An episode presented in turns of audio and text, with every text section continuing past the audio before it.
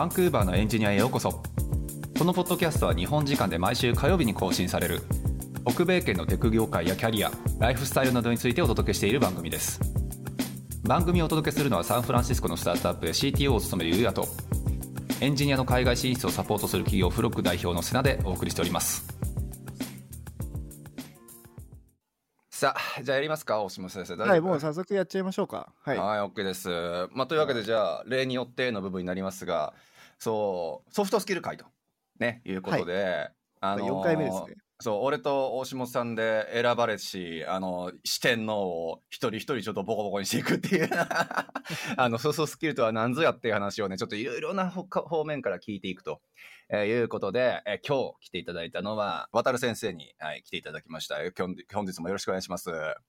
そう渡さんは多分あのこのポッドキャスト1回出てもらったよね？1回2回かな？1回かな？1回1回喋ったけどそれ多分2回に分けてそうだ、2回に分けてお話しさせてもらったんだ。そう、ということで、まあ僕ら的なカウントで言うと1回前出ていただいたというのもあるので、まあ知ってる人もいるのかなというふうに思いますが、まあ改めて、えー、軽くちょっと自己紹介をお願いしたいなというふうに思うんですが、いいですか？はい。あどうも、はい、こんにちは、わたるです。えーはい、こっちに来て9年目かな ?10 年目かな？になりました。えー、っと、そうですね。あの、ユニティテクノロジーというモバイルゲーム関連の会社で、はい、えっ、ー、と、エンジニアリングマネージャーをやってます。はい。はい。ありがとうございます。ということですね。よろしくお願いします。はい、よろしくお願いします。エンジニアリングマネージャーユニティでやってる前が、まあ、僕らのポッドキャスト出てもらった時にも喋ってると思いますが、まあ、シビックテックのね、あの、こっちの会社にずっといらっしゃって、なんか、渡さんイコールシビックテックな人間なのかなって言えるくらい僕はイメージが定着していたらいつの間にかユニティに行ってたっていう。そうですね。あの、多分前回放送の時は、もうユニティにいたかな？多分1年いたね、確か。うん。そんな話をしましたね。多分その時は senior developer だったんですよ。はいはいはい。で、そこから、えっ、ー、と、ちょっとキャリアチェンジをして、エンジニアリングマネージャーと。いうことですね。そういう感じです、ね、いや、もう、ずもうトントン拍子でキャリアアップしていて、で、まあ、ソフトスキルの話、もしかしたらリンクもするかもしれないですけど、渡さんはね、そういう、まあ、シビックテックの、まあ、時いらっしゃった時も、何でしたっけ、日本のコードフォージャパンに参加されていたりとか、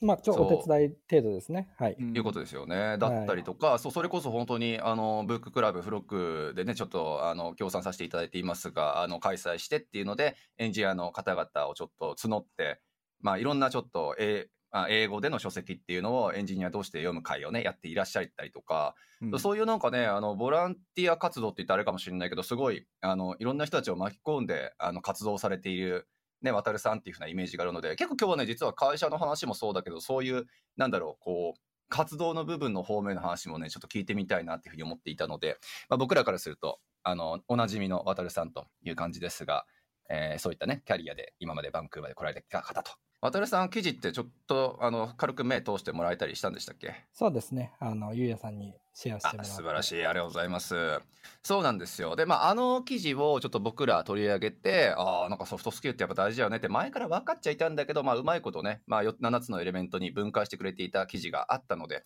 まあちょっとあれを見ながら皆さん大事にしてる点とかあるのかなって特にまあ僕らね外国人としてやっぱりこっちで頑張んなくちゃいけないっていう部分があるのでね、ハードの部分だけ伸ばしていくね、人もやっぱりいる中で、やっぱりソフトスキル大事だよねっていうのが伝わりにくいとは正直思っていて。うん、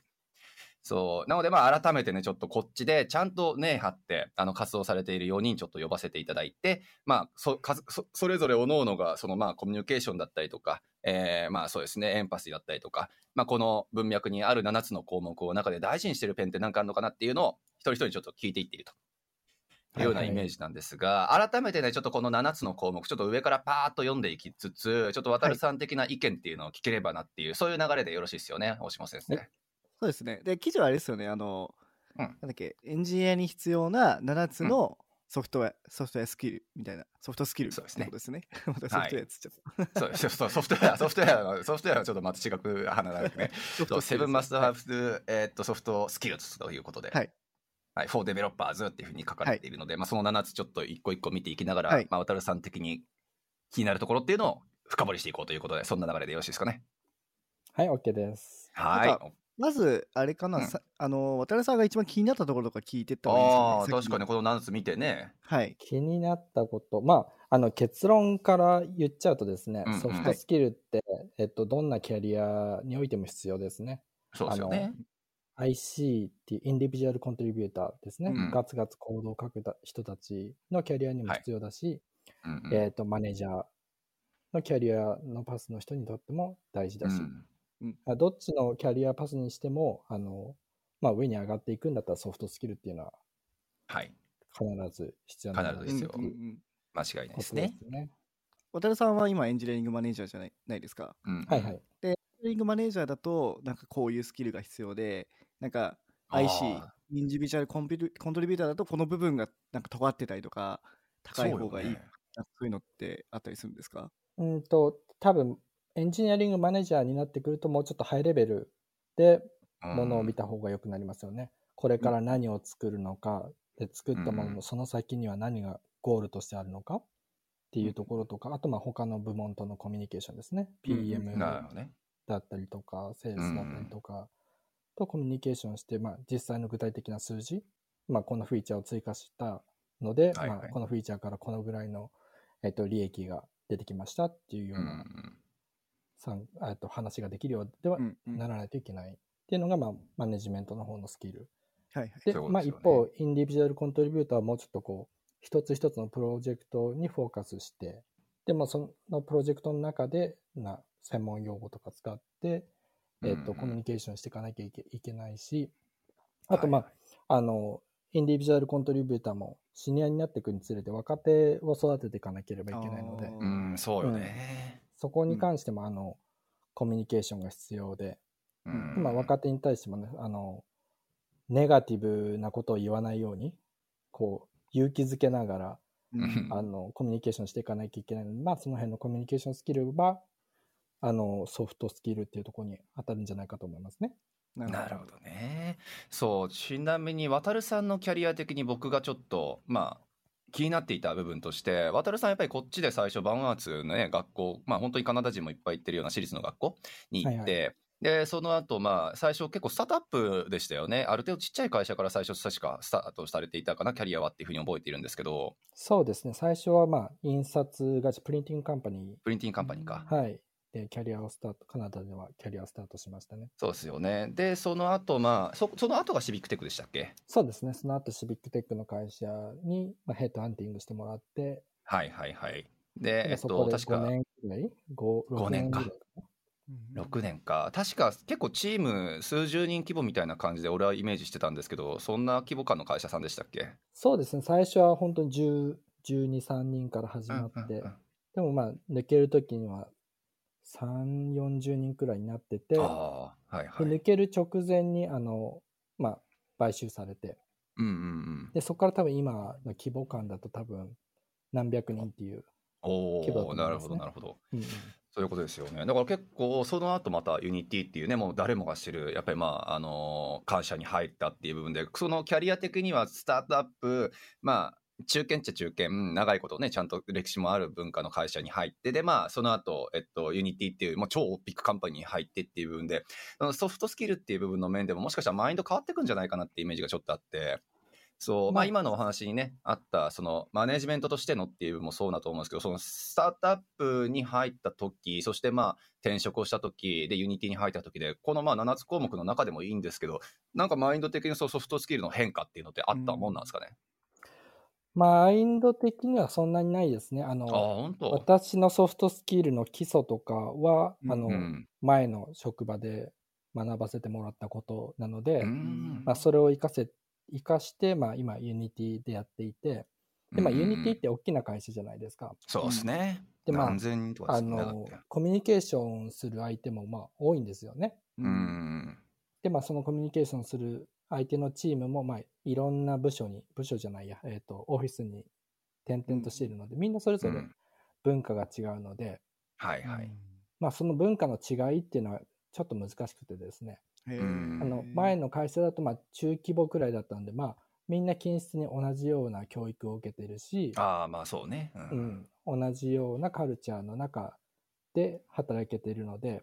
まあ、こんなはずじゃなかったのになっていうことはそんなにないんですよね。うん、ただ、大きな会社になると、それぞれのチームで別々のカルチャーがあるので、うん、あの、まあ、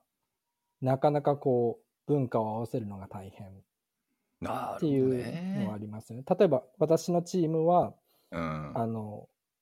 パブリックなところでコミュニケーションするっていうことを推奨してるんですよ。パブリックなところっていうのは、はいはい、あのスラックチャンネルとか、はい、そうよね。DM 送らないとかでしょ。そうそうそうそう、DM 送らない。うん、ってことをやエンエンカレッジしてるんですけれども、はいまあ、他のチームはそうではないってなった時に、うんうん、まあちょっと他のチームは DM で送ってくるけど、こっちはパブリックでコミュニケーションしたいっていう。そうよね。あ、いいんだ、DM っていうふうになりますよね。そうそうそうそう。それがちょっと抗うのが大変だったりとか、うん、っていうのはありますね。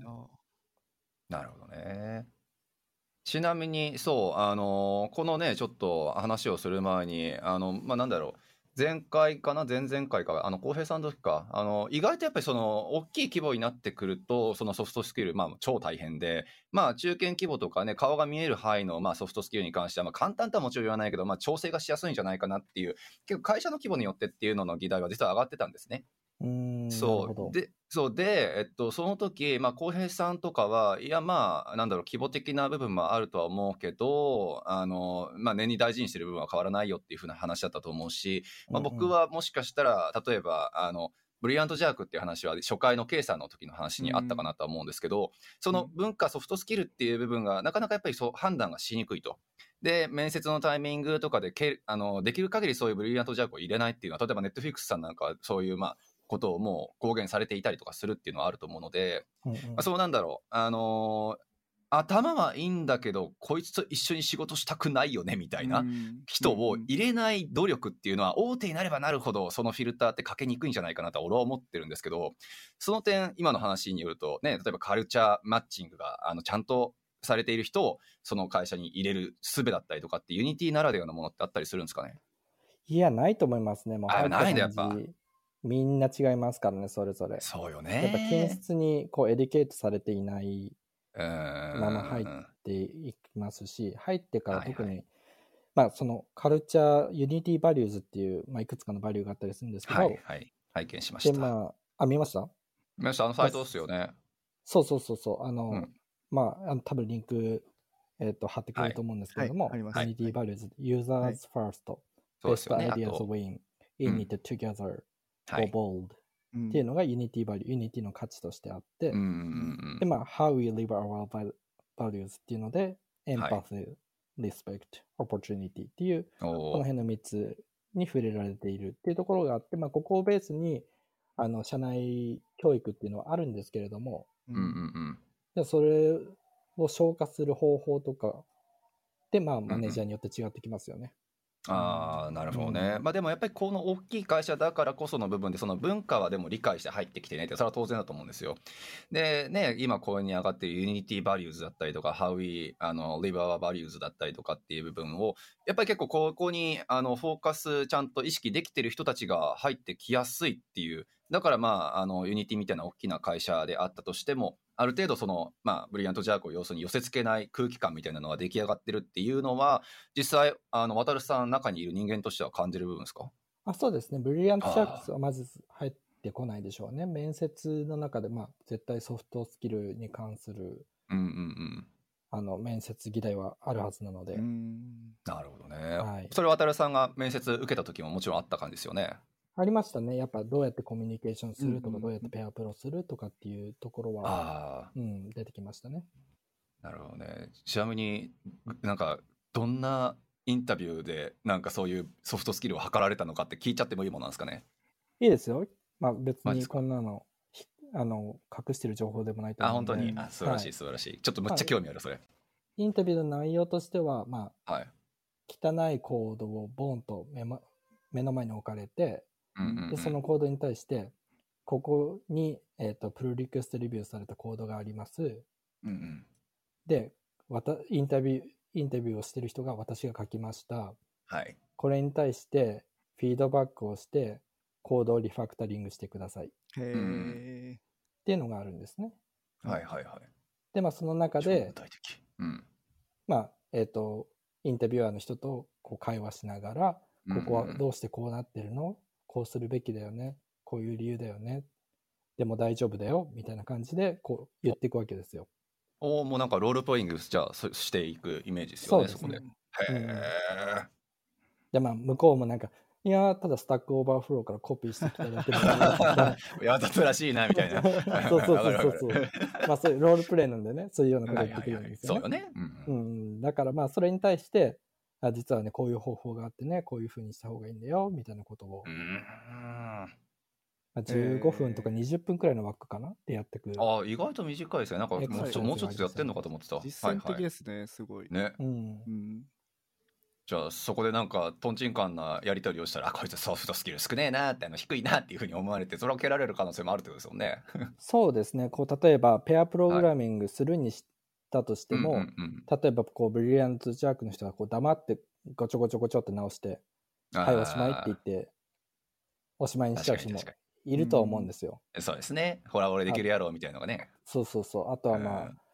なんだろうな相手を批判しながらそうね、やる人ももしかしたらいるかもしれないじゃないですか。そうですね。そういうのは面接で弾くことができますよね。ああなるほどね、まあ、さっきの言うこのスタックオーバーフローコピーしてきただけなんだっつったらだからお前はそんなレベルなんだよみたいなそういうなんか クソみたいなやり取りが発生してしまうと。ま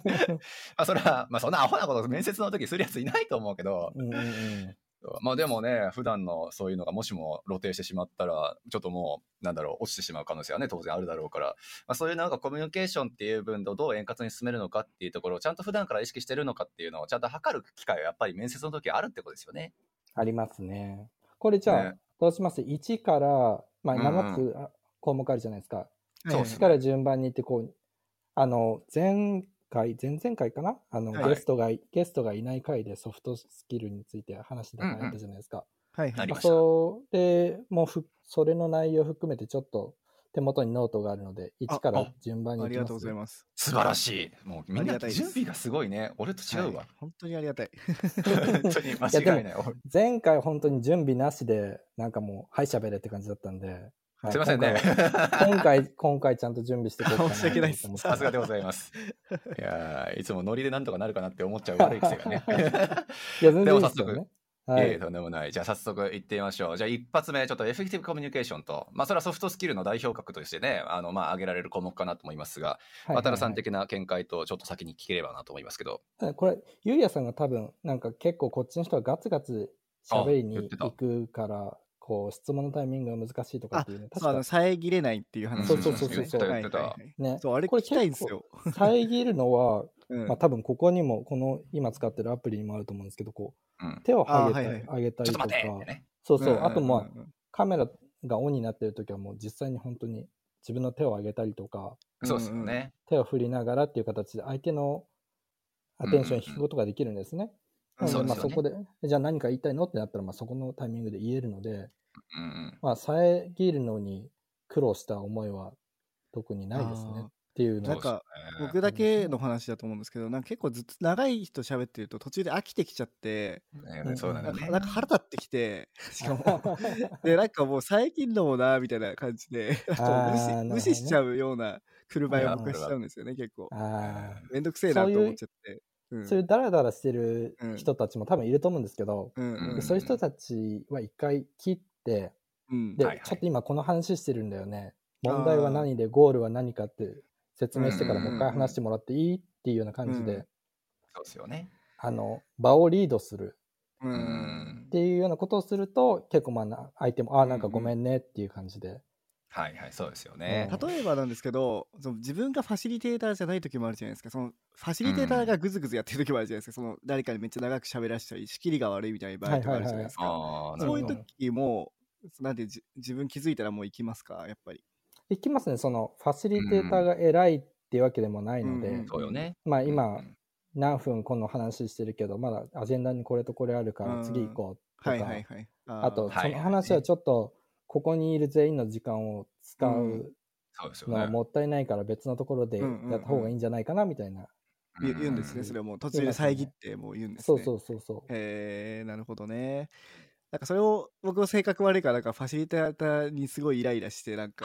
こいつみたいな思っていやいやこれでも難しいと思うやっぱり日本でさそのやっぱり人の話を遮るっていうのをほぼ悪としてやっぱりもう育ってるじゃないですか俺らって。うん、だからささっきのその手を挙げるボタンに関してもさやっぱり日本人で使う機会ってほぼ多分なかったと思うんですよおそらく。ああなるほど。だし、例えばさっきのさ、あの、浩平じゃなかった、あの、渡さんも言ってた部分やけれども、まあ、ファシリテーターじゃない人がなんかそれを遮って、俺、あなたの今喋った時間9分やけれども、あの、なんて言ったらさ、なんか日本の場合だったら、何、何、何こと俺のなんか喋ってる時間測ってやりがって、なんか俺になんか恨みでもあんのかなって思うじゃんね、多分。うんうんうん、それって多分慣れで、俺も話むっちゃ長いじゃないですか。だからよくそれ言われるのよ。瀬名さんさ、あんた5分ずっとそのあの話やってたけどさ、あの、あの、オブジェクティブ、じゃあの、目的分かってるみたいな 話をよくされて、でも、それに対して傷つかなくなった、こっちで。それってみんなのことを思って言ってんじゃん、そいつが。まあね、まあね。そうですよね。それに気づくかっていう部分ってやっぱ慣れだと思う、俺は。うんうんうん。そうですね。そういうのはきっとありますね。オンライン会議とか。絶対にあると思う。そう。だからまあね、どうしてもそこは、日本からいきなりこっち来てそのコミュニケーションの場にいきなり放り込まれてっていう部分でそのガツガツしたところを見てさなんかああ一歩引いちゃうわって思う人は確かにいるかなって思う正直。そうね。確かにね。じゃあそのなんていうの場をなんかそのみんなの利益になることを考えて発言すれば別に遮って問題ないよってことですかね、うん、そうですね。ね、うん、うん、結構多分これからもっとこっちで働くようになってきたらそういう人たちを見る機会があると思うので間違いない。うん、そういう人たちを真似していくといいと思いますよ。素晴らしい。で、そういうのを見たときに、そいつが別に悪気があってやってるわけじゃないんだっていうことをちゃんと頭の中で理解しておくっていうね。なるほど。結構他の人も、おナイスとかって思ってるいや、思ってる、思ってる。そうそう。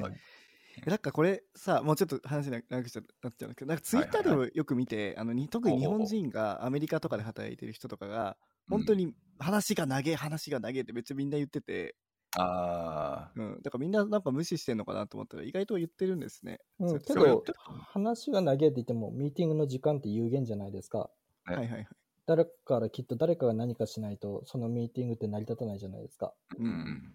だから話が長いって言ってる人たちはただ文句を言っているだけで何もアクションを起こしてない人なんだと思いますよ。うん、間違いない。まあ、だから、ケイさんの初回の時も言ってたけど、このミーティングは自分にとって関係ないミーティングだって思ったら途中退席して、まあ、なんかあったら、なんかアテンションしてねっていうふうに言って、一言言って抜けるとかね、それも、それで一つの生産性の高さやと思うし。あ、それやりますよ、たまに、個人で。そうっすよね。うん。あの、ズームに、退席中っていう機能があるのかな？確かに。うんうん、退席中っていう、ただ字幕が出てくる機能があるんですけど、はい。でも退席中っていう字幕だけ掲げといて、自分はカメラに映ってるんですけど、ちょっと今これやってるから、まあ聞いてるから話進めといてみたいなことをなるほどなるほどはやったりはしますね。えー、あの退席中ってやつもさ、日本の多分ミーティングで使ったことある人ほぼいないんじゃないかなと思う。まあ失礼って思われるよっていう多分文脈で。そんな機能あったっしょ、ズームに。通話中にか。通話中でも、こっちって結構ミーティング中でも、こう、うん、昼飯食ってる人がいたりとか、ね、コーヒー飲んでたり、スナック食べてたりとか、あとまあ、言うんだったら、まあ、昼飯作ってる人がいたりとか。それはマジか。それは俺見たことなかったけど、本当に。全然いるので、ああ、まあ、ね、そうですよね。そう。なので、そこは本当にもう、なんかその、エフェクティブなコミュニケーションを進める上での、やっぱり慣れの部分っていうのは、文化文化によってあるかなとは思うので、そうそう、ちょっとこっちに来たので、まあ、5にいれば5に従いじゃないですけどね、やっぱりちょっと、そういうのには、はい、コンバートしていきたいというか、まあ、合わせていきたいですよね。うんうんうん。まあ、多分、こっちで働いてから何ヶ月かそういうの関わると思うんですけど、まあ、他の人がやってるのを見て、うんうん、あ、ここまでやっていいんだなって言って、うんうんうん、ね、バウンダリーが分かってくるので。はい。間違いない、間違いない。うん、と思いますね。はい、あと、なんかその、渡るさんのそのエンジニアリングマネージャーからの視点から、そのエフェクティブなコミュニケーションの仕方とかってなんか工夫してることとかってありますか？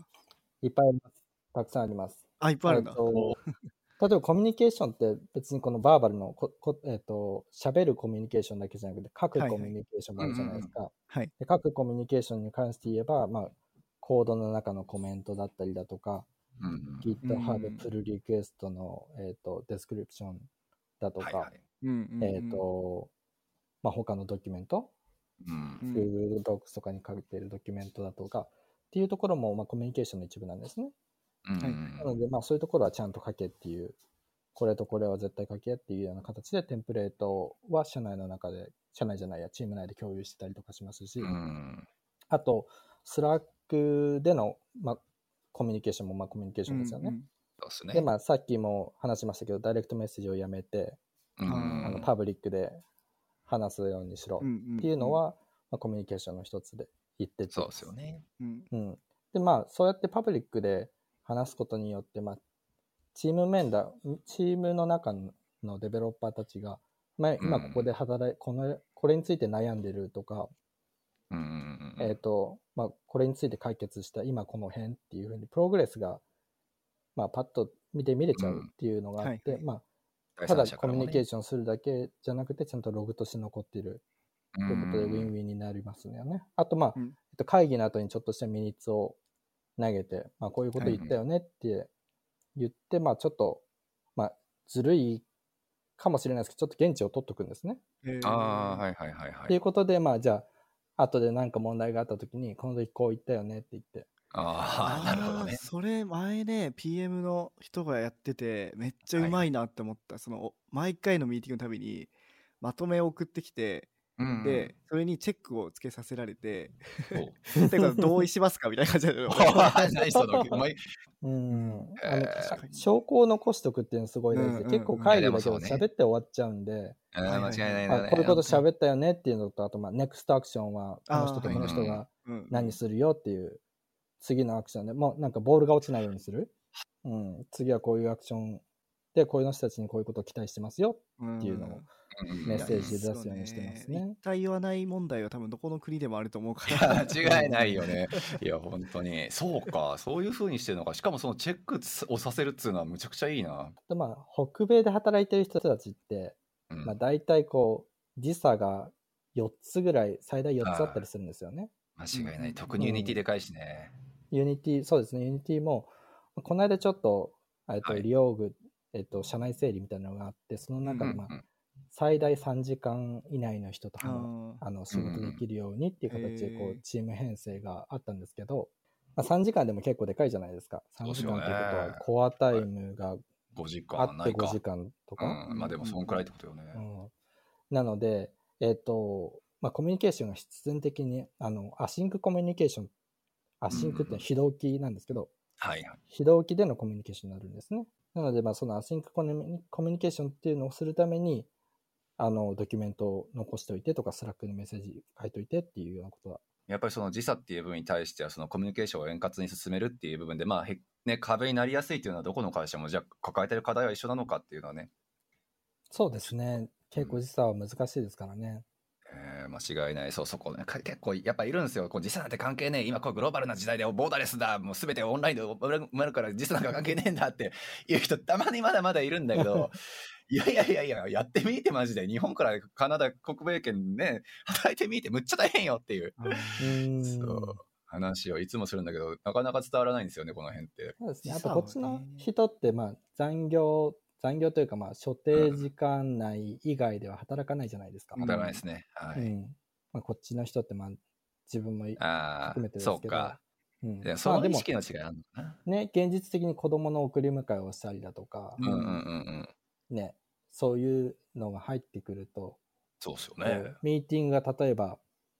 うんと、5時から入ったら、まうんあ、俺もそこでリジェクトしますね。ねもう、はい、無理無理無理っつって。うん 俺には俺のこの家族のね、あの、タスクがあるわけでってい。そううそうそう。いやそりゃそうなんだよね。そのミーティングに参加しなくてもいいように、あの、ドキュメント書いておって、みたいなるな。ほどねなるほどね。いや、素晴らしい。ありがとうございます。じゃあ、次行っちゃっても大丈夫ですか？行きましょはい。はい、いっちゃいましょう。そうというわけで、えー7つの項目2つ目が、まあ、セルフセルフアウェアネスということで、まあ、自己認識ってここでは大下先生が訳していただいていますが、まあ、自分が何を知っていて何を知らなくてっていうのをちゃんとまあ表に出しているのかそこに対して知ったかぶりとかがないのかとかねそういう正直さがあるのかっていうまあまあそれはなんか人としてそれは大事やねって思う人もいるとは思うんですけど、まあ、改めて渡辺さんの目から見て、まあ、それは Unity とかねあのいろんなとこ渡り歩いてきた方なのでやっぱり大事に思われているのかいやそんなでもないのかなのかっていう部分はちょっとご意見伺えれば。いや、これもすごい大事ですね。あの自己認識。特に大事なのが何ができない、何がわからないかを知るっていうことってすごい難しいんですね。うんうんうん。でもその何がわからないっていうところに対して何もわからないって言っちゃうともちろんダメで、うん、ここからここまではわかるけどここから先がわからないとか。ああなるほどね。そこをちゃんとアピールできる材料を最初からちゃんと準備しとくっていう。そうそうそう。そういうところを正直にしとかないと、あの上分上手な質問ってできないじゃないですか。いやなるほどなるほど。うん、で上手な質問をするためにはその何ができてて何がわからないっていうので分かってないといけないと思うんですね。例えばこれ多分多分これも多分北米なのかな日本人の方が、うん、まあ、今この障害があって困ってる、はいはい、どうしたらいいですかっていうような聞き方を投げてたのを見たんですね。はいはいはいはい。でもどうしたらいいですかってコミュニケーションとしては不完全なんですよ。うん、そうですね。どうしたらいいですかって言われてもあの答える側としてはいやあなたの状況わかんないし、ね、あなたの顧客のゴールもわかんないし、いや間違いないですよね。ね。どんなタイムラインかもわかんないからどうしたらいいですかっていう問いに対しては答えられないってなっちゃうじゃないですか。はいはい、確かに確かに。でもじゃあ、あの、それどうしたらいいいいですかっていう聞く代わりに、まあ、ここ、こういう事象が起きていて、うん、で、再現する方法はこれで、うん、で、お客さんがこれ、ここ、いつから待っていて、いつまでに仕上げてほしい,、はいはい、で、もしこれが治らなかったら、うん、まあ、大体見積もりでこのぐらいの損害が出るとか、はいはいはい、あとじゃああのパッチを当てる方法は何かありますか、とかっていうような聞き方をしたらじゃああじゃあそこまで状況が出てるんだったら、うん、まあこういうことができますよっていうアドバイスがじゃないですか。それこそ僕がラーメンヒーローっていうかあの北米の会社に入って最初に言われたことで、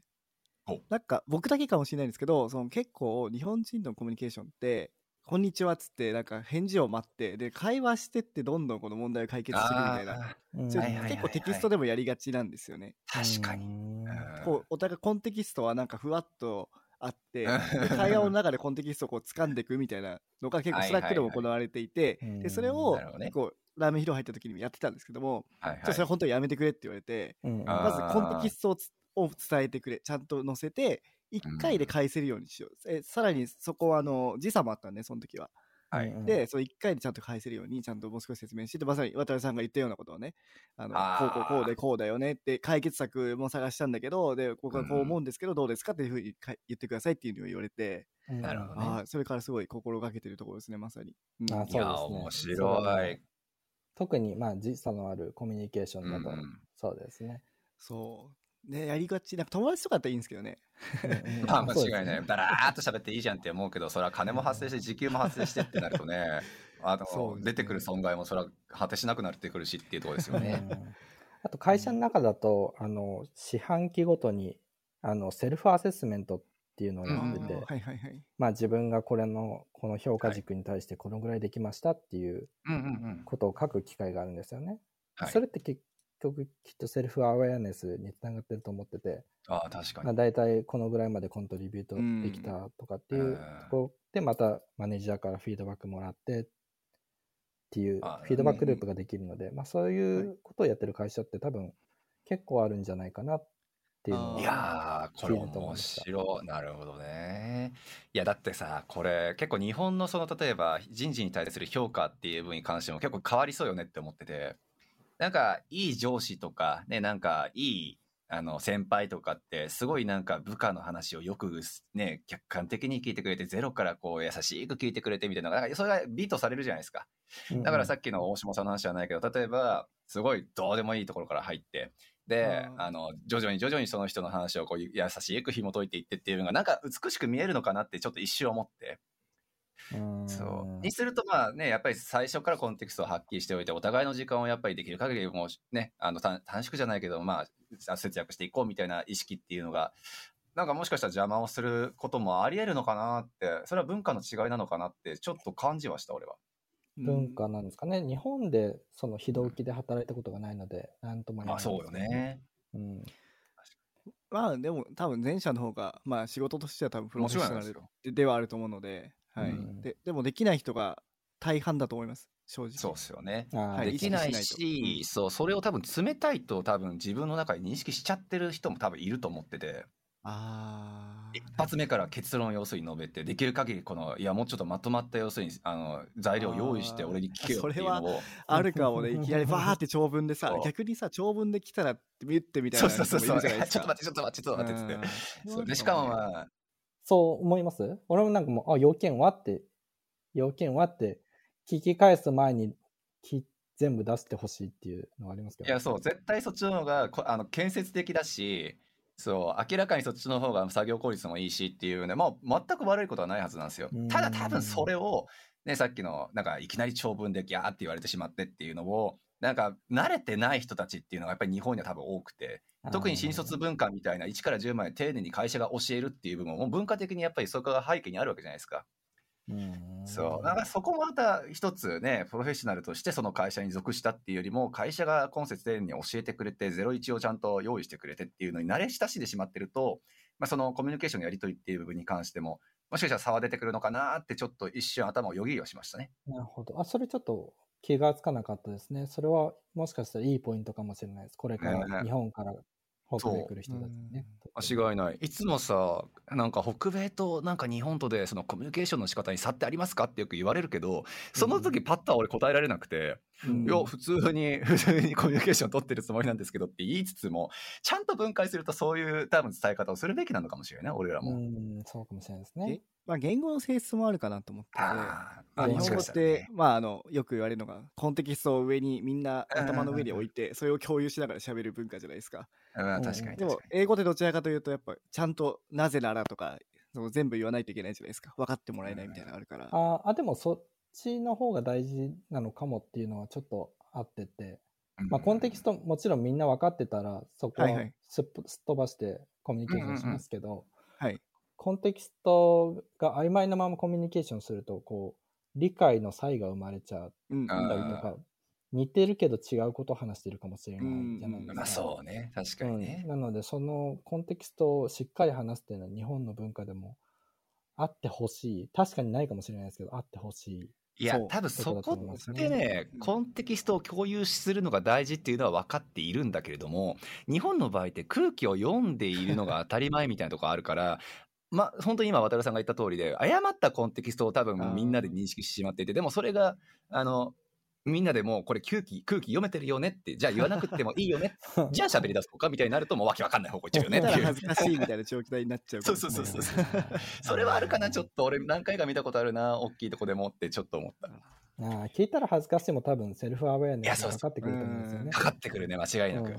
こっちは、まあ、質問をすることが美徳とされてるあーそうですねかに、確かに、確か分かんなかったことあったら聞いてねってもう絶対にもうみんな言うので、に。ね、それに対して聞かないと逆に失礼なので、ああなるほど、うん分かんなかったら聞くっていうのはルーティンえです、すいません。なんか僕もいまだになんかなんかエニクエスチョンとか言われてうん。なんかやっぱ恥ずかしいしうってなっちゃうんですけど渡辺さん的にそのなんかテクニックとかありますか？こうこれをそういう時はこれを言えとかなんか聞いてる時に質問作っとけとかなんかありますか？おえっ、と、何かな？なんかテクニックとかあるかな？例えば、 Unity、これちょっと俺の嫌いな部分の Unity なん Unity カルチャーおおちょっと聞きたい。あの、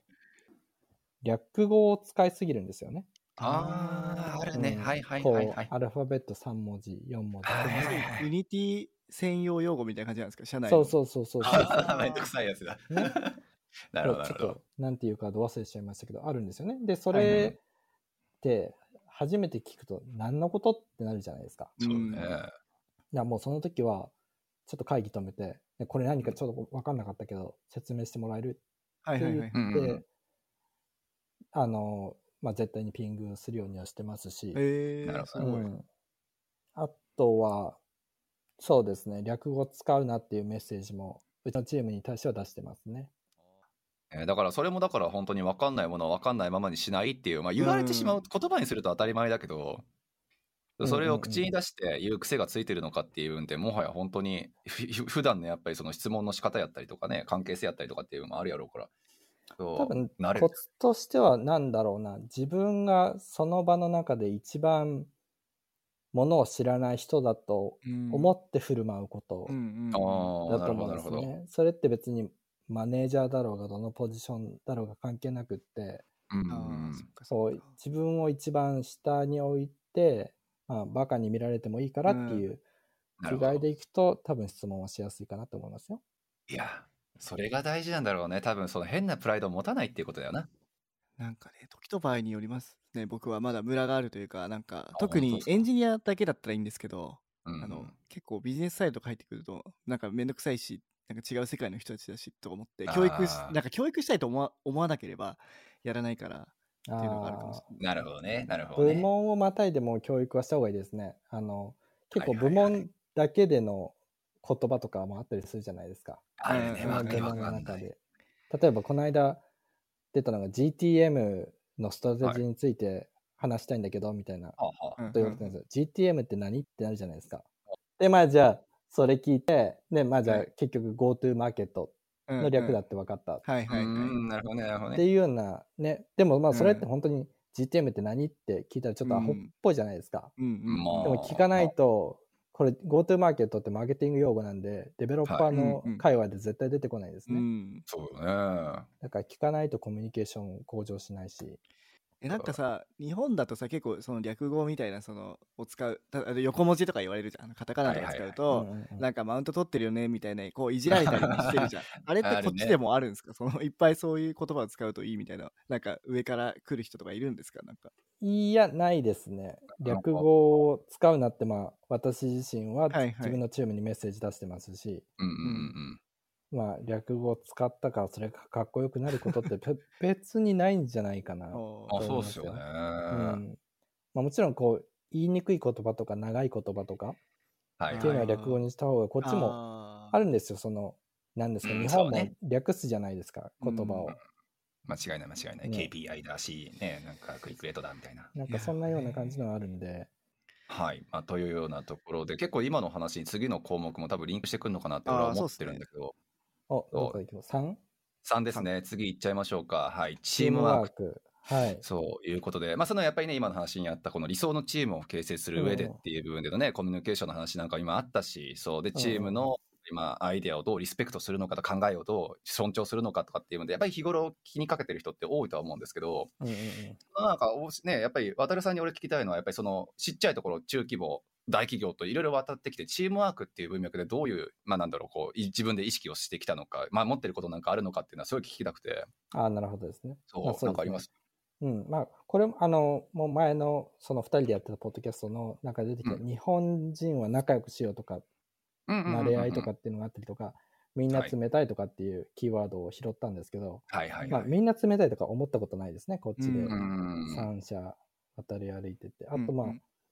そうね、うん、なんだろうな、仲良くしようっていう雰囲気ももちろんある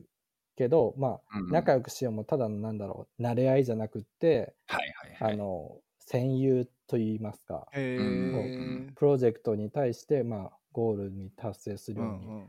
えー、そうね。向かっていく仲間っていう感じで、の付き合い方なので、まあ、もちろんプライベートで仲良くする必要ないんですよね。うん、確かに確かに。だから例えば、飲み会、飲み会やるよ、行こうってなって、あ、俺行かないよってなっても、それに対して、舌打ちを打つ人は誰もいないです。怖いよ、マジで。あ、そう。いや、それはそうですよ、ね、やっぱそれって来てほしいっていうのは個人の願望じゃないですか。そうですね、間違いない。でもまあ、その人の職務ではないじゃないですか。確かに。なので、まあ、飲み会やるんだったら、あ、じゃあこの日は、なんだろう、一日遊ぶ日にして、うん、みんなでキャンプに行って、そこでまあ飲みに行こうみたいなことをやるんだったら、じゃあ OK そうですよね。だったりするじゃないですか。なので、まあそういうのは、まあチームワークというか、まあ日本との違いかなってきっとあると思うんですね。うん、で、あと、まあチームワークで気に気をかけてるっていうところだったりするのは、うん、まあシニアデベロッパー、私がインディビジュアルコントリビューターの時から、はいはい、今、マネージャーになってもまだ気にしてるんですけども、あの個人のパフォーマンスって大事なんですけど、チームの成功の方が大事なんですね。うん、間違いないですね。なので、チームの成功成功って、まあ、単純な成果だったりとか、あと、まあ、コミュニケーションを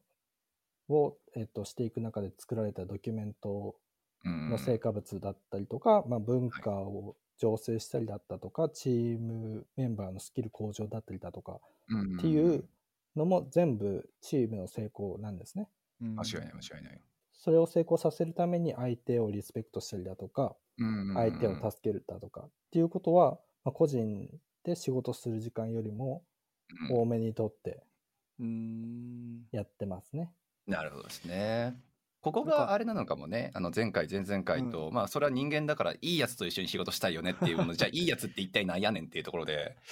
そう。なんか個人でそれこそまあパフォーマンスを上げることが得意な人のことをいいやつっていうのか、今渡さんが言った通りチームでね、あの一個の目標もしくはゴールを達成することに意識できる人のことをいいやつっていうのかって言ったら、それは後者の方がいいやつで。うん、うん、そう。なんかそういうなんか、そう、普段の意識っていう部分はチームワークの部分でもちゃんとやっぱりまあ現れてるっていうのは、そう、いいやつにやっぱりなろうっていうのが、ね、それはね、なんか言葉はすごくふわっとしてるけれども、うんうん、個々によってやっぱりちゃんと指針があるってことですよね、多分。そうですね。英語でなんかことわざにもあるんですけども、うんうん、そこに飢えた男の人が座っています。はい。魚をあげますか？あなたは魚をあげますか、ね、それともあなたは魚釣りの方法を教えますか？はいはい、ありますね。はいはい、はい、ってあるじゃないですか。まね、まさにこれなんですよね。あの、個人のパフォーマンスって限界が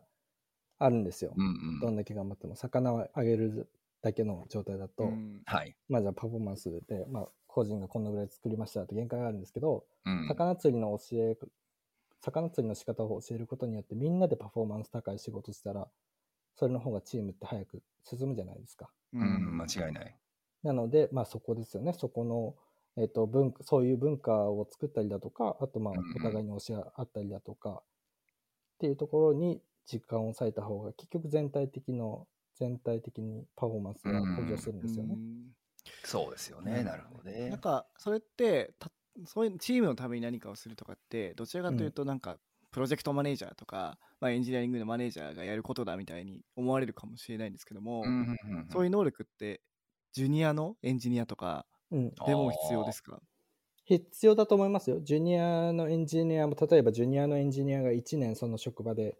働いてた時に、うん、じゃあシニアのエンジニアが入ってきましたってなったら、はいはい、結局業務知識とかはきっとジュニアのエンジニアの方が方が上じゃないですか、ね。はいはいはい、なのでまあそういう時にはジュニアの人にあじゃあバディになってもらってっていう形で、うん、ジュニアの人が教えるっていう習慣はつけさせた方がいいと思いますね。そうですよね。なんか偉い偉くないじゃないんだよっていう当たり前の話にはなるんだけれども。そうですね。あの、ジュニア、シニアって、まあ、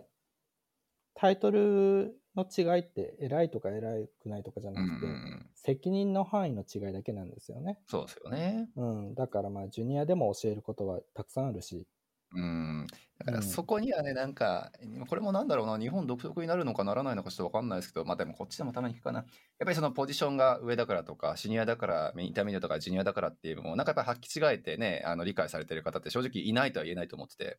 うんうんうん。そうそうですね。CEO だったら偉いとかって言われちゃったりとかするじゃないですか。いや、そうなんですよ、ね、別に CEO だから偉いってことはないじゃないですか。いや、間違いない、間違いない。あれさ、別に CEO が威張ってるわけじゃなくて、周りがそういう雰囲気出すんだよね、日本って。ああ、まあまあ、そうね。日本の場合確かに。へりくだるんだよね。うん、わかるわかる。それは。祭り上げるというかね。はい。で、まあ、この次のやつこそ、まあみんな当たり前に思っていそうで、でも実はなんか裏技チックというかね、気にしてる部分があるのかなっていうところなんですが、4番目、タイムマネジメントと、マネジメントということで、はい、まあやっぱりこっちは日本に比べれば、それはまあね、あの、スケジュール管理やったりとか、やっぱり個々のやっぱりそのチームの時間だったりとか、他人の時間に対して敏感だと。で、さっきのやっぱりあなたのちょっと喋りすぎよっていう部分で遮るっていうのも、それは一つのタイムマネジメントだろうし、はい、そういう意味だと、どうでしょう、渡さん的にこのまあチームねち、ちっちゃいところ、でっかいところ、いろいろいる中で、なんかこっちだから意識してることっていうのがあれば教えてほしいなっていうのがあるんですが。うん、こっちだからっていうのだと、多分、うん、見積もりとかですかね。えっと、スケジュール管理とかなんですけども、はい、多分日本ってマネージャーだかなんだかの人が線引いて、で、デベロッパーの人がその線に合わせて、そうね。まあ仕事してって感じになるじゃないですか。確かにそうですね。こっちだと多分、ボトムアップなんですよね。デベロッパーの人たちが、まあ大体このぐらいかなっていう見積もりを出して、で、まあじゃあマネージャーがまあそれが妥当かって、まあ大体考えて、でそこからまあロードマップに持ってったりとかするので、はいはいはい、そうですよね。そういう違いはもしかしたらあるのかな。ちょっと日本でそこまで働いてないのでわかんないんですけど。アジャイルとかスクラムやってる会社は、そ、ね,、のボトムアップでやってるとは思いますね。あ、なるほど。じゃないと成り立たないですもんね。うんうん、はい。ただ、これちょっとこっち、あ、そうだ、北米どうか聞きたいんですけど、うんうん、あの結構ビズ、ビズで、ビズサイドが強くて、うんうん、この日までやれって言われたその日から逆算して見積もるみたいなことをやることが結構多いなっていうのはあるんですけど。あんまりないですね。このそういうアプローチだと多分失敗しちゃうんですよね、うん、なのでまあそこに関してはこういう案件があるけどどのぐらいでできるっていう、うん、一番最初に入ってきますね確かにな。確かこっちで僕も仕事した時、結構どのぐらいできますかってめっちゃ聞かれましたね確かに。うん、うんだってねまあ理系せば普通に当たり前やんって思わざるを得ないんですけどさ biz dev のね人たちがどれだけその development に になんか理解があるか知らないけど普通に考えたらこの1個のねなんかフィーチャー作りなんかあの機機能を作りたいっていうふうになった時にそれに対してどのくらい時間かかるかって分かるやつはそれは作るやつに決まってて。そう。そこがなんかビジネスサイドから上から入ってくるって、まあ、それはもしかしたらフェーズによってはあり得るのかもしれないけど、ね、正式な正確なそんなスケジューリング無理やろって思うけど。例えばなんか年末に向けて作りたいとか。まあまあそれはねこのキャンペーンやったりとかさ。そうなんかあとは決算に向けて作りたいとか、うん、その季節、はいはい、この季節に向けて作りたいとか、いろいろイベントとかあるじゃないですか、それはわかるけど。それで締め切りを切られるんですよ、で、ね、それってそこから逆再生見積もりからだ絶対に土日出社とかしないといけないみたいな状態になるから。そこがだからあれじゃないその1個の決められたあの、ね、スケジュールに対してこういうのを機能を作りたいよねとかこういうキャンペーン打ちたいよねっていうのに対してのボリ, ボリュームがねそれはでもそのビジネスの方がやっぱり考えることじゃないじゃないですか。その期限までにどのくらいのボリュームのが作れるのか実装できるのかっていうところは、それはまあデベロッパーサイドと詰めるべき話で、そうなんですよ、それも多分コミュニケーションに当たりますよね。チームそうね。チーム間のコミュニケーションですよね。で、ね、まあもちろんビズサイド側は結構デブサイド側に話を持ってきてくれますし、でデブサイド側も、まあこのぐらいだったらできますよとかっていう回答ができたりとかするので、まあその辺のコミュニケーションは取ってる気はしますね。なるほどね。そういう意味で、なんか北米ってデベロッパーの地位が高くて強いなって思って、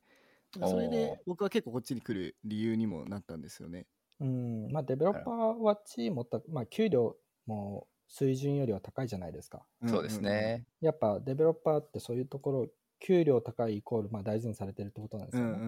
ん、間違いない。うん。なるほどね。なるほど。そういうアドバンテージはありますよね。うん、そうですよね。なんか偉い偉くないっていう文脈というよりはやっぱりその、ねあのその人たちのやっぱり意見だったりとかあの話を聞かなくちゃいけないっていう意識だったりとかが周りがちゃんと持ってるのかなっていう、うん、そうあるある意味本当にちゃんとした意味でチームメンバーとして迎え入れられてるのかなっていうところは俺はそこ感じるところかなと思います、うんそうです、はい、もしあのビズサイドが勝手に締め切り作っちゃったりして、ねうん、うまくいかなかったら、まあ、責任取るのは誰ってなった時にその提案者じゃないですか。そうかそうか。間違いない。うわ、それめっちゃ逆だわ。に日本だと作れなかったエンジニアたちは悪い。それだって文脈おかしいよねって思うけどね。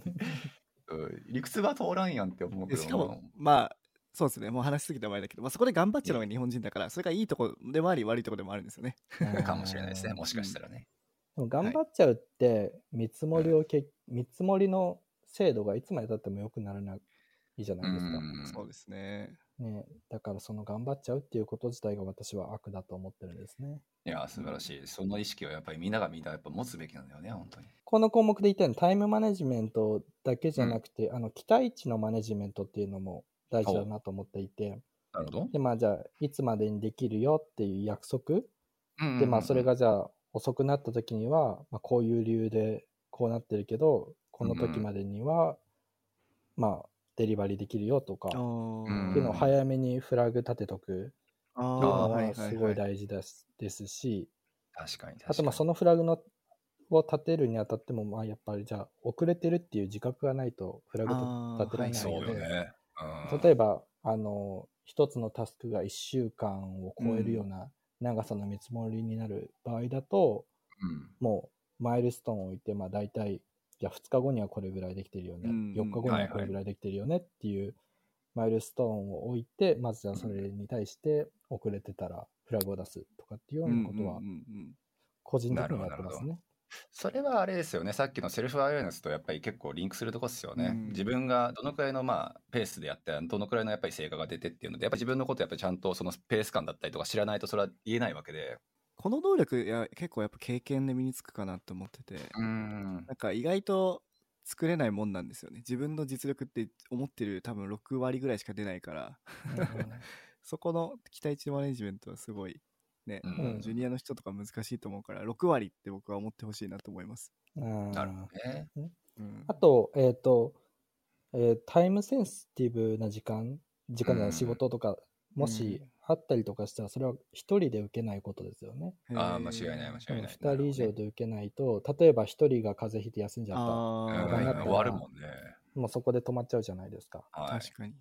なので、まあ、そこはあのバディシステムといいますか、リードするデベロッパーの人と、あと、えっ、ー、と、その横につくデベロッパーの人っていう形で。えー、それ考えたことなかったし、やっぱそこ、 Unity ぐらい大きい会社だからこそできることなんですかね。そうね。うん。そこは正直そうね。前のとこでもやってましたね。あ、そうなんですか？本当に。へバディシステムっていうのは取り入れてやってますね。やっぱ大事だよね。間違いない。うんそう僕もやっぱりやってるのちっちゃい会社やからそれやれって言われたら結構金かかんなって シンプルに思うけどまあでもそうですねやっぱり本当にそれは大事な要素の一人こけてしまったらみんなこけるやんっていう状況を作るのが美しいかって言ったらそれは間違いなく悪だと思うので。そうだからまあ見積もりを長く取っておくっていうか、うん、そういうことができたら別にいいんですけど、はいはい。そうね、やっぱり時間がね厳しいっていう仕事もあるじゃないですか、うん、さっきのシーズシーズナルな仕事だったりとかも間違いないですね、うんいや素晴らしいタイムマネジメントも結構意外と深掘るとは本当いろいろポンポン出てきますね、はい、これも。はい。はい。じゃあ次いきますかはい。はいというわけで、まあ、5番目エンパシーということでこれはまあまあ分かんないですよ。いい意味でも悪い意味でも日本人はすごく得意としてる部分なのかなっていう、まあ、言われてるところだで 多分言ってたと思うんですけど俺そうは思わないんですよね。はい。うん、その心日本人って下手くそここ一番下手くそな あそうなんだ,、うん、だと思うんですよ。エンパシーってまあ思いやりじゃないですか。うんはい、なんかゆうやさん前のあの回でなんだっけな、はい、おもてなしそうおもてなしとかって言ってましたけど、はいはい日本って全然そうじゃないと思うんですよね。なるほど、なるほど、なるほど。例えば、はい、あの、車椅子に対する人たちにとっての整備とかって、日本と北米とって大きな差があるじゃないですか。そうね、確かに言われてみればそうだね。うん、あと、まあ、少数者、性的 LGBTQ の人とかに対しても、うん、そうね。まあ、日本って全然ウェルカムされじゃないされない、うん、ですね、間違いない。で、それって共感力が低いんですよね。うん、なるほど、なるほど。私がもし車椅子に乗らなければいけなくなったらとかっていう、共感力が共感できてないってことじゃないですか。うん。なるほどね。なるほどね、うん、自分の子供が、うん、じゃあ同性愛者になったらだったと分かった時にじゃあ自分はどうするべきかとかっていう教育もないじゃないですか。いやそうですね間違いない。でもエンパシーって本当に日本では一番下手くそな部分なんじゃないかなって思うんですよ、ね。へえ、面白い、それは。あと、まあ、私が実際日本で働いてた時に経験したんですけど、うんうんまあ、結構休みがちな同僚がいたんですけれども、うんうんまあ、その同僚に対してなんか結構陰口を、あいつまたサボってやがってとかって、ああ、そう。休みがちなね、人たちに言ってたりとかっていう話を聞いたんですけど、はいはい、でもまあ、ね、その事情事情って誰にも分かんないじゃないですか、その人が。家族にね、誰か病人の人がいるのかもしれない。し。そうですね、間違いない。ので、まあそういうことも分からずに陰口を叩く人を見てきたりもしましたし、結構もうそもそも陰口自体がですよね、あの、まあ、遅くても20代ぐらいで卒業しといてほしいですよね。間違いない、間違いない。ね、陰口叩くなっていう話なんですけど、ううん。でもまあ、まあそれは別に日本人とか日本人じゃなくても陰口言ってる人はまだいたりとかするんですけど、まあそうじゃないよねっていうところの共感性ですよね。へ結構まあ日本人は低いかなっていう。いや、そうか。僕らさ、あの、絡め、そのエンパシーに絡めてたのが、ホスピタリティっていう言葉と、はいはい。あとはその空気を読むって言葉を絡めていて、うんなんかそこの部分は日本人できてんじゃないかみたいな感じで言ってたんですけど、うんうんなんか意外とそう言われるとなんか義務感でやってる人も多いのかなとか思ってきちゃっうんて。いや、これ難しい話だね、本当に。うんまあこれ個人の体験ですからね。はいいや、間違いない、間違いない。そうなんですよね。こっちだとその場で空気が悪くなったとしても、うん。まあざ大前提条件として同じゴールを目指しているはい。チームじゃないですか。ああ、はいはいはいはいはい。うん確かになの、で、もしゴール達成できたら勝利も共有するし、うん、そうですね。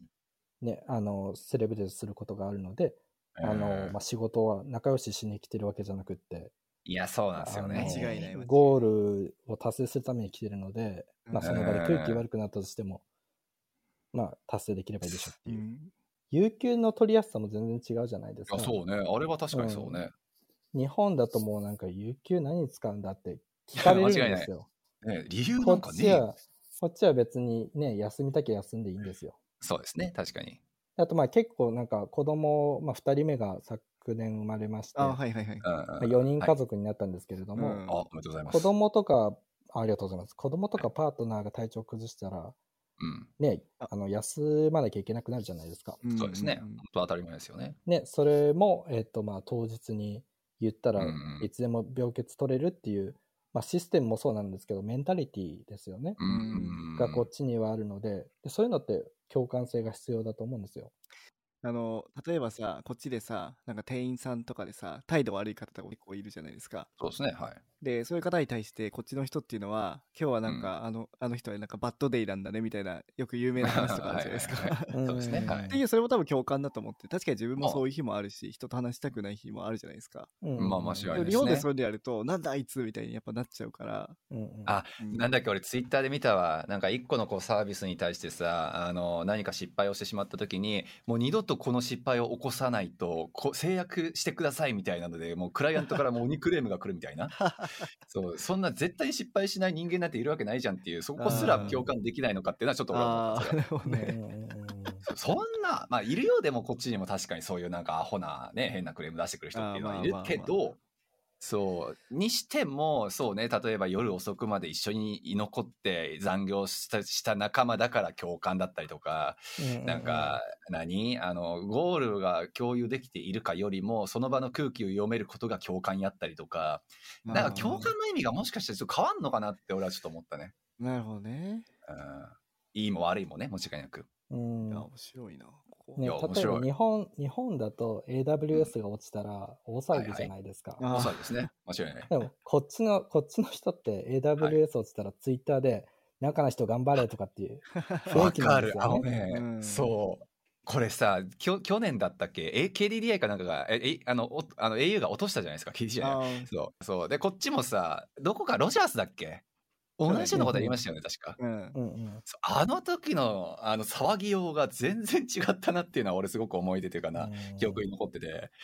そう。どう、なんか落として前つけるんだとかっていう部分も、日本は本当に賠償で一人なんかね、いくらみたいな感じをし100円とかだっけ？1000円そうとかだっやって、うん。そうで100円そう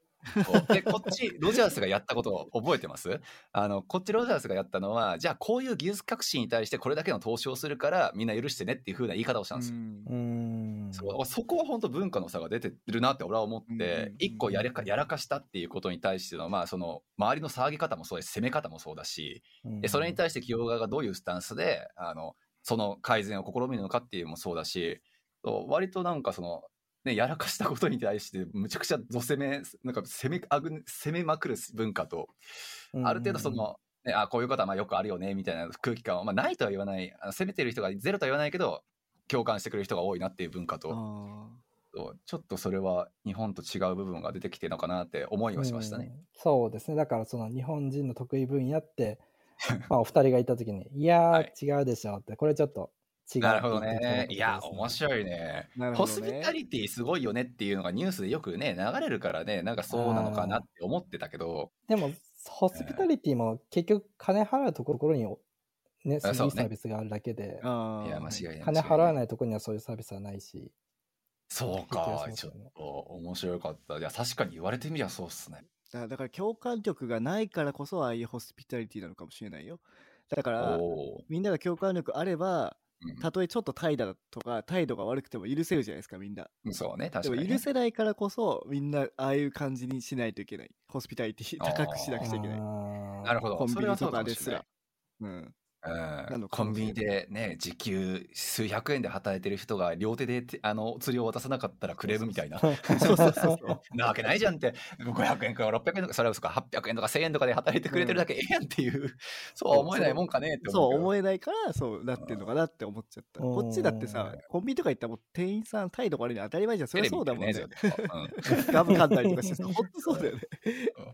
今ちょっっとう僕らの国のチームがゴール決めそうだから あの待ってって言われるのね。俺絶僕の対あるよね OK よかった。俺コーラ1本買いたいだけなんやけどなって思う。いやでもわかる。それすごくわかる。なるほどね。なるほどねあさすが渡るさんですねそのね、間違いない。あれはそうか。共感だったのか。うんまあでもこ、これ言ってますけど、日本日本のことは大好きですよ。大好きですけど、っていうね、前提でエンパシーは、はいまあ日本人は弱いのかもなっていうことで。そうですね。弱いというか多分向いてる方向性が違うのかの可能性はあるよね。うん。まあだからその日本にで働いてる人がこっちで働いてるときにそこはちょっと気をつけないといけないところなのかもしれないですね。そうですね。うん。じゃあ、はい6個目いきましょうか。ここまでいっちゃいましょう。カウンタビリティということで、まあ、責任に対する、まあ結果に対する責任か。うん、ね。まあでも本当にあなきゃダメでしょっていうかに あの生きていく上でなきゃダメでしょとしか俺思わなかったんだけど正直。あの失敗の責任を取るだけが accountability じゃないんですよね。ああなるほ自どなるほ分の仕事に対しての accountability ってもうちょっと違くてどはい、ですね、はい。まあこう自分がタスクやってるとするじゃないですか。うん。はい。じゃあまあ何かのタスクでコミュニケーションを、まあ、じゃあ Slack でメッセージするとするじゃないですか。はい。で、その、その先にまあどんな仕事が待ち構えてるよ。うんで、まあこの人とこの人、ちょっとヘッズアップお願いします。はい。まあ、こういうコミュニケーションが発生しますって、うんあらかじめこう宣言できたりだとか、はいはい。あとまあドキュメントはここにありますよとか、あー。チケットはここですよとかっていうふうに、相手の人の立場に立って、まあ、自分で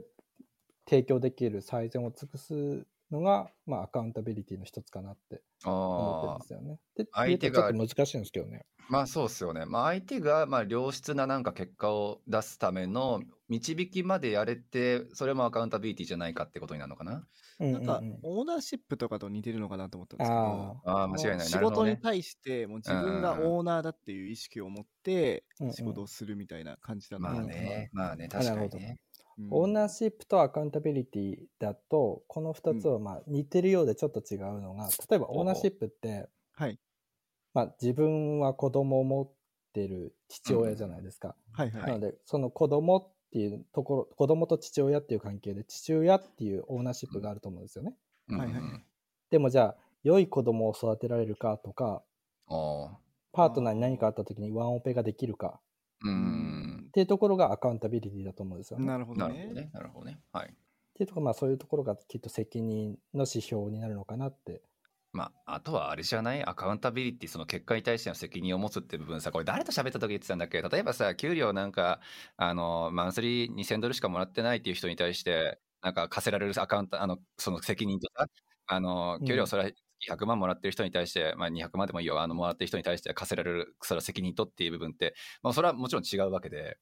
そう。だからやっぱりそのどういう範囲を自分があの責任を担っていて、で、それは誰から与えられるものでどういう目標を持っているのかっていうのを全員共通できているのかっていう部分はさっきの例えばね、あの他の項目でもおそらく、えーまあ、チームワークなのかセルフアウェイナスなのか、まあ、のどれかには該当すると思うし、うんうんうん。そそういうのも多分加味した上でそういう結果責任っていう部分をそれぞれが意識できているのかっていうのあとはまあ意識するっていう文化がその会社もしくはチームで根付いているのかっていう部分、うん。そう。結局そこに尽きるのかなっていう気は少し、うんうんうん。確かにそうですね。チームで accountability っていうのも、そうそう。まあ、一つのあり方だと思いますね。例えば、うん。自分のレイヤー、まあ、まあ、私だとデベロッパ development team なので、 development team で、まあ、何が起こってるかっていうのはもちろん把握している必要はあるんですけれども、もうその隣接しているレイヤー、ビジネスサイドのレイヤーだとかっていうところも、まあ、特にスタートアップとかそうだと思うんですけど、把握してないと仕事って円滑に進まないじゃないですか。ですね。間違いない。なので、まあ、そういう隣接している部門だとか、隣接している、えーとうんテクニカル、例えばフロントエンドとバックエンドだったりとか、とかっていうところもまあざっくりどうしてるのかって把握できてるっていうことがアカウンタビリティがあることなのかなって思うんです、ね、なるほどなるほど。だからそうよね。だから会社とか規模とかチームの文化によってはそれがダメっていうところもあったりするのかな。例えば他のね部署がやってる部分に対してなんかあまりにもその何？自分はデベロッパーサイドなんだけどビジネスサイドに対してむちゃくちゃ口出すとか。そう。なんかそれを果たしてアカウンタビリティというのかっていう部分とかなんかその程度だったり文化だったりっていう部分はそこ構築実は難しいかもなって思って。でもそれってスタートアップの時期だったら割とプラスに転じることもあるかもしれないじゃないですか。人数も少ないし。スタートアップのフェーズだと結構なんかみんながだ、どれもやんなきゃいけないっていう。そうですね。でもじゃあデベロッパーがビジネスサイドに口出すのはいいけどじゃあその、口出したことに対してデベそのデベロッパーはちゃんと責任取らなきゃいけないじゃないですか。そうね、確かに確かに。それは持てるのかっていう部分もそれはさっきのセルフアイナスじゃないけれども自分がそこまでちょっと責任範囲としてねあの知識だったりとかあの能力だったりとかっていうのが及ぶのかっていうところはちゃんと把握しなくちゃいけないよねっていうのもありますよね。うんうんうん。なんかその責任の範囲外をやるっていうところは、日本人結構得意かなと思っていて、うん、おおなるほど。なんかその基本的に人を助けることにすごい美徳を感じる民族だと思ってるからあの日本人だと思ってるから、はいはい、それは結構できるかなってみんなあの今まで研究であるんですけど、うんうん、一方でこっちはもっと responsibility をこう引いてる線を引いてると思ってるんですその boundary に。うんうん、でなんかそれを超えた方がいいのか超えない方がいいのかっていうのはどうなんですか？大企業とスタートアップでも違うと思います。けど今ちょっと話しましたけど。確かにねちょっと渡さん意見それ聞いてみたいな。渡さん的にどうなんですか？うんと求められたら答えたらいいしでも、はい、超えない方がいいのかなと思いますね。あ大きな大きな企業で。まあ、超えちゃうとあのデベロッパーチームだとデベロッパーチームで引いたスケジュールがあるじゃないですか。うんうん、そのスケジュール外のことをしてるので、マネージャーからすると、ちょっとこっち優先してほしいんだけどっていう話、そりゃそうですよね。何余計なことしとんねんっていう話しかならないもんね。うん、デベロッパーチームとビジネスチームの枠じゃなくて、その境界じゃなくて、うん、例えばフロントエンド、バックエンド、CI、CD とかあるじゃないですか。うん、その辺でも超えちゃいけないですか？その辺でも、うんと、大きな会社だと超えない方がいいです、ね。そうよね、大きな会社だとっていう。CICD は分かんないな。うん、CICD って結構いろんな人が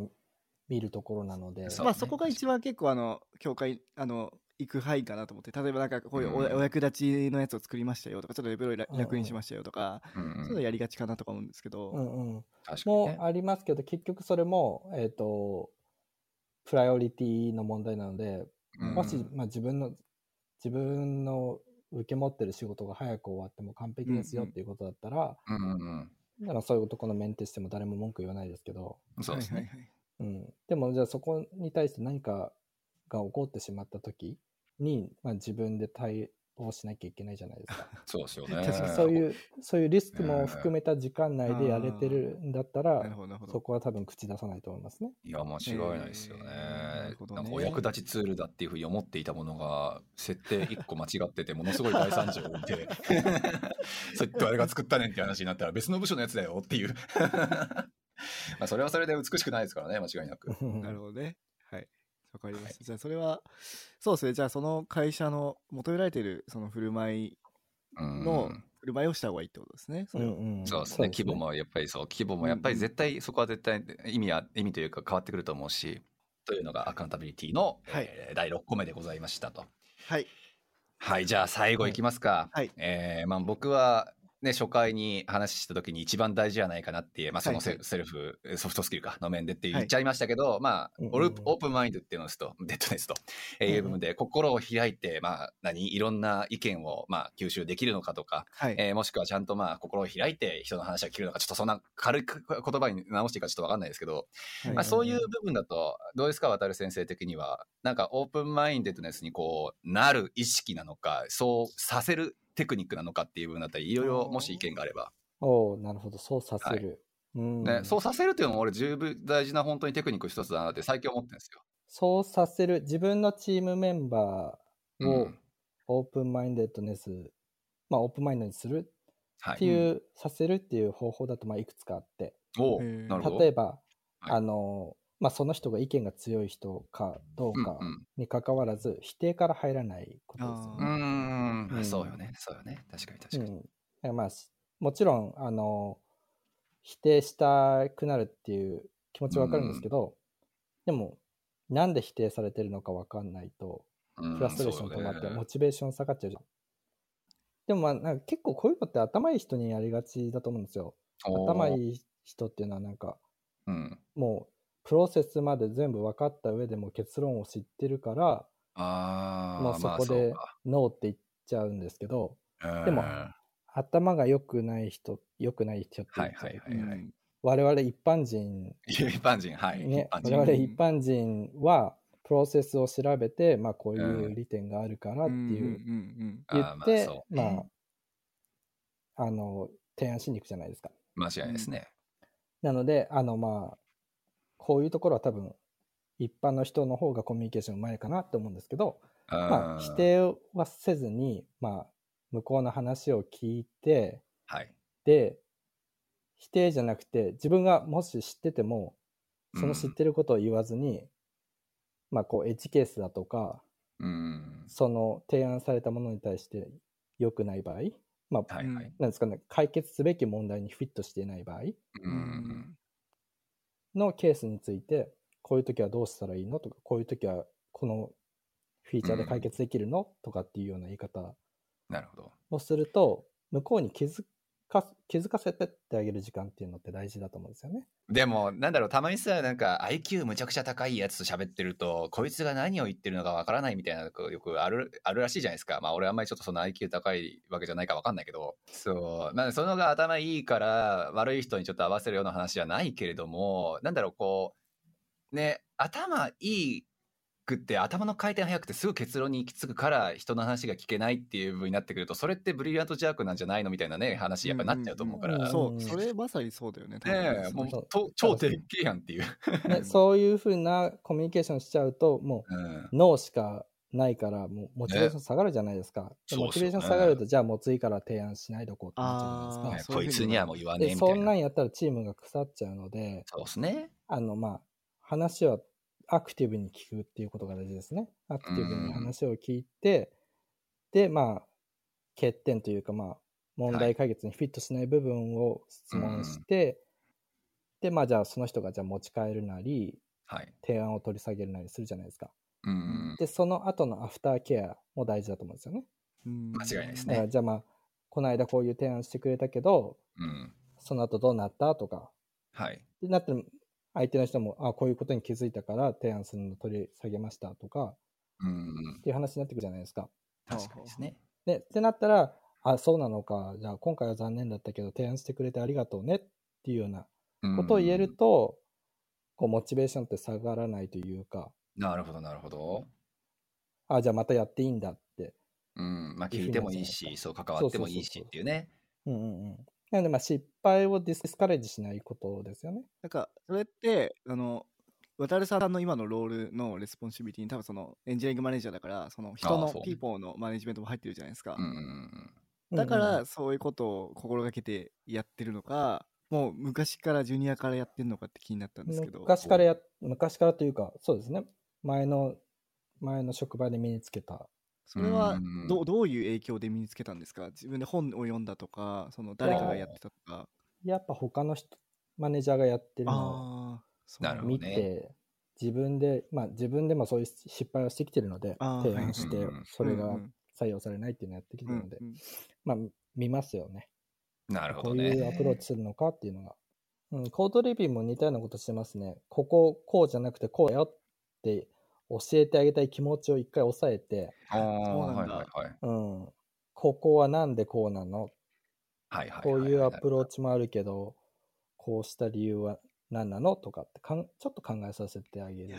それもう育てようと思ってるよね、やっぱ。他の方、教育そうね。うん、間違いないか、それあって当然やみたいな上から目線で来る人も間違いなくいると思うんですよ。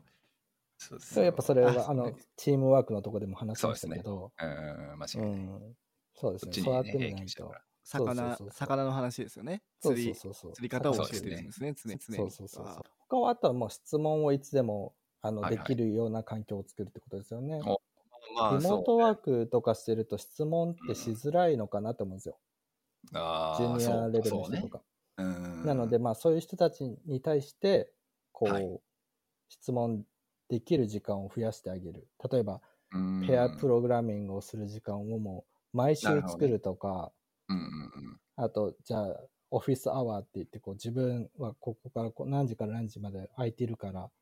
うんまあ、質問あったら話しかけてきてとかっていうやり方したりだとか、まあ、ワンオンワンを毎週やって、そこでコミュニケーションしていくとか、あとまあ、質問するにもなんか質問なこの質問したらバカみたいに見えるんじゃないかとかっていうのも、まあ、どんな質問しても質問したっていうことに価値があるから、うん、間違いないですね。っていうことを言ってるし、あとまあ、はい、マネージャーとかまあシニアだった時もそうですけど、うん、あえてちょっと外した質問をして、ああ、なるほど、ね、あまあ、この、この人でもこのぐらいの質問するんだっていうのを、ね、まあ、見せる。いや大事だと思う。俺、その質問に対しての文化の違い、ちょっとお二人の意見聞きたいんですけど、質問するとか質問に対してどういう回答が返ってくるかのこう期待をするとかっていう部分でこの心開きやすいか憎いかにすごくここは直結すると思って。日本でさなんか授業中とかにさすっげえくだらくだらなくはないよ。自分の中ではすごく真面目な質問してるつもりよ、うん、っていう部分でこうちょっと手挙げてなんかむちょっとあさっての方向向いちゃってるなっていう質問をするとさ、まあ、結構な勢いでやっぱ怒られる経験が俺はあって。そう、うん、なんでそんな質問をしたんだとか、いや、それはもうちょっと自分で考えろとかで、え、そんなこと言われたらもうしょぼんってなっちゃうよみたいな。そう。かと思えばさ、こっちでなんかね、オンラインとかでなんか、あの、公開されてるなんか大学の講義とか聞いてるとさ、割となんかしょうもない質問してる人いるやんってやっぱ思って。で、多分それに対してなんか馬鹿にするようなこと言ってるかって言ったら、まあ、いないとは言えないけども、にしてもちゃんとまあ回答してくれてる人が多いなと俺は俺の観測範囲内ではそう思ってて、それはどうですか？日本でねやっぱり暮らしたこともあるお二人だと思うのでその質問に対しての言いやすさ、まあ、返ってくる期待値みたいなところでやっぱ変わったりします？あ僕やっぱその日本だとやっぱその質問に対してやっぱ空気を読んで質問しないといけないから。まあそうね、うん、例えばなんだろうねその時間があって、はい、時間が長くあってみんな疲れてそうだったらちょっと質問しちゃダメとか。そういうのもなんかそういう空気をやっぱ読まないといけないからあな分かるわすごく分かるわ難しいな、ね、日本は結構そういうとこはまあでも日本人はそういうの昔からできるから大丈夫なんですけど、そのせいで例えば重要なことが漏れたりするのは微妙だなとかは思います。あとはその意見強く質問するとかっていうのもちょっと嫌がられる時とかもあるから例えば上司とかにねうんうん、だからこれなんで僕ですごい言われたのは大島君ってすごいなんでです、はい、これなんでですかってすごい言うよねって言われて、うほう。僕それいいことだと思ったんですよね。なんでですかって聞いて、はい、その理由を聞きたいじゃないですか、はい、そういうのが嫌だって思う人もいるみたいやっぱり。もうやとにかくやれみたいな。理由を聞くなみたいな感じで。あそう。それがなんかエフェクティブなコミュニケーションだと思ってんですかねその人たちは。だからやっぱ波風を立てたくないんじゃないかなやっぱり。なるほどね、いや、難しいな。で、一方でこ、こっちは、やっぱその質問したことが、なんていうの、その、自分がこう入ってるよみたいな、この参加してるよみたいなことを意思表示だから、いや、間違いないです、ね、それはしないといけないなっていうのは思うし、してくれたら嬉しいなと思います。うん、はい、うん、そうですね、全くその通りですね。こっちは質問をしたら、うん、あ、じゃあ聞いてくれてるんだっていうことになりますし、すね、あ、じゃあ学習向上心があるんだっていうふうに受け止めてくれるはずですよ。はい、間違いないです。結構まあ質問する質問しないって興味あるか興味ないかっていうレイヤーだと思うんですよね。あの、はいはい、知識があるないっていうよりも。うんうんうん、なのでまあちょっと質問していい？これってこういうこと言ってると思うけど合ってる？はいはい。っていうのも質問なんですよ。うん、間違いないですね。ね、でもそれって分かってるけどそういう質問っていうコミュニケーションができるじゃないですか。うん。質問っていうのはなんか、コミュニケーションレイヤーであって、理解度レイヤーではない。なるほど、なるほど。うん。のが多分、こっちの質問っていう。そうですね、確かにね。ものかなっていう気がしますね。いや、間違いない、間違いない。なんか、毎回ミーティングには参加するけど、一向に質問もしなければ、あの一向に何のコメントも残さないって言うと、こいつ興味ねえのかなってやっぱ思うし、そう、実際、次からで参加しなくていいよって言いたくなるし、みたいな、ちょっとまあ、ね、その人の時間を節約するという意味でね。うんうんうん、そう、だからそういうのは確かにね、意思表示としてもあるのかなって思うし、なかなか意味合いがもしかしたら変わってくるのかな。うん。とまあもちろんあの質問ものを理解させるための質問っていうのももちろんありますし、でさっきのなんかみんなが疲れてきたなっていうのも、はい、こっちの人ちゃんとその辺の空気は読むんですよ。あそうなんだ、みんな疲れてると思うからじゃあちょっと質問の時間をこの辺にして、うん、あと質問なんかあったらメッセージ送ってとか、ああ、読めてる。それいいっすよね、いうフォローアップはしてるので、そうそうそう。いつでも答えるよって。まあ多分みんな本当にいつでも答えるよって全員が全員言ってると思いますよ。うんでそこで答えられる、質問に対して答えられるっていうところで、あの自分の能力をアピールしてる節があるかなっていう気がします、ね、なるほどね。私、まあ、ブークラブホストして、まあ、今度、ね、来週から5回、第5回目が始まるんですけれども、はい、まあ、日本人の人たちを相手にしてやってきていて、で、第1回で一番不安だったのは質問してくれる人がいるか、意見してくれる人がいるかっていうところがすごい不安だったんですね。でもまあ、ラッキーなことに、あの、ここで前回かな？前々回かな、はい、話された K さんとか、あとユリアさんとか、そういうあの発言をしてくれる方が言ってくれたので、まあ、第5回までこう伸びていけるっていう、彼らがあの発言をする切り口を作ってくれなかったら、きっともっと発言してくれる人がいなかったと思うんですよね。作ったカルチャーの一つってことですね。そうですね。えー、なので、まあ、そういうところがあったりするので、まあ、質問するとも、ホストしてる側にとっても、まあ、ありがたいですし。間違いないですよね。本当にそれはもう。うん、うん、そうね、確かに。やっててほしいですよね。ななんかでもさ、うん、英語、英語のフィルターもあって、僕とかも、たまにだからそのミーティング、だって100%理解できないんですよね、えー、僕とかね。ミーティングの内容ね。ってなると、僕なんか漏れてたのかなとか、聞き漏れてたのかなとか、間違って理解してたのかなとか思って、うんうん、じゃあこれって聞いていいのかなって、やっぱそう躊躇が出ちゃうたりするんですよね。うん、なるほどね。うん。わかります。私もそういう時期はあったのでわかるんですけど、うん、それは聞いた方がいいです。そう間違いない。間違いないですね。聞かないと、その後自分のパフォーマンスに影響出ちゃうんで。そうですね。そうっすよね。だし、まあ僕もそのセミナーとかする側の人間にはよく立つのであれなんですけど、やっぱりね、一回言ったことであったとしても、もう一回聞き直してくれるとさ、それは興味持ってるっていう意思表示もあるから、うんうん、逆に嬉しくなるけどねって思うけどね。完全に理解したとか全然わからない、ちょっとできるってあるじゃないですか。デベロッパーなんかなんか言うじゃないですか。うんうん、なんだっけ？なんとかの法則、ランニングカーブ、なんだっけ、はいはい、なんかちょっと忘れちゃいましたけど。はい。そうそうそう。それもなんかそれとこの質問っていう項目って、まあ、実は多分つながりがあると思っていて、まあ、一番最初の状況って完全に理解したから、はい、質問、はいはい、質問する必要もないし、はい、質問誰か聞かれたら何でも答えられるみたいなフェーズじゃないですか。でそこから、あ、全然わからないとか、ちょっとできるって自分を下げてるじゃないですか。はい。でも実際にはか全然わからないとかちょっとできるっていうフェーズって自分の理解度が上がってるフェーズじゃないですか。うん、確かにですね。で、ちょっとできるっていうことはまだ質問をする余地があるっていうことなんですよね。なるほど、なるほど。だからそこのちょっとできるっていうステージにいる人たちでもまだ質問する余地はあるんだから。なるほど。誰にでも質問する余地はあるっていうことなんですよね。100%理解したって思った人は絶対質問すべきってことなんじゃないですか、そうなると。だって理解してない。そうそうそうあ、そうだね。理解してないかもしれないからね。うん、してない可能性が高いからね。なるほど。最初のあの、山のとこ行ってるんでしょそうそうそうそう。なるほどね。みんなした方がいいんだ、じゃあ。やっぱいや、そうよ。みんな質問はするべきだね。もちろん時間のね、タイムマネジメントの話になるかもしれないけど、まあまあ、押してる、してないとかあるからさ、まあ、それはそれとしてっていう部分あるけど、全くいつもだんまり決め込むっていうのは本当にやめてほしいなっていうこればっかりは マジでよ特にこういうイベントそうイベントとか主催する側からしたらもう命綱やからさもセミナーとかやってるとね きついよ本当に、うん、俺存在しちゃいけないのかなって思うよ。こっちでもなんか質問が出なかったら OK じゃあもうみんな完全に理解したってことだね。そうそうそうそう。って言われたりもするじゃないですか。はいはいはいはい、はい、皮肉ね。そうそうそうそうユーカイズは本当ジーニアスねって。そうそうそうそうそう。そうやって言われたりするんで。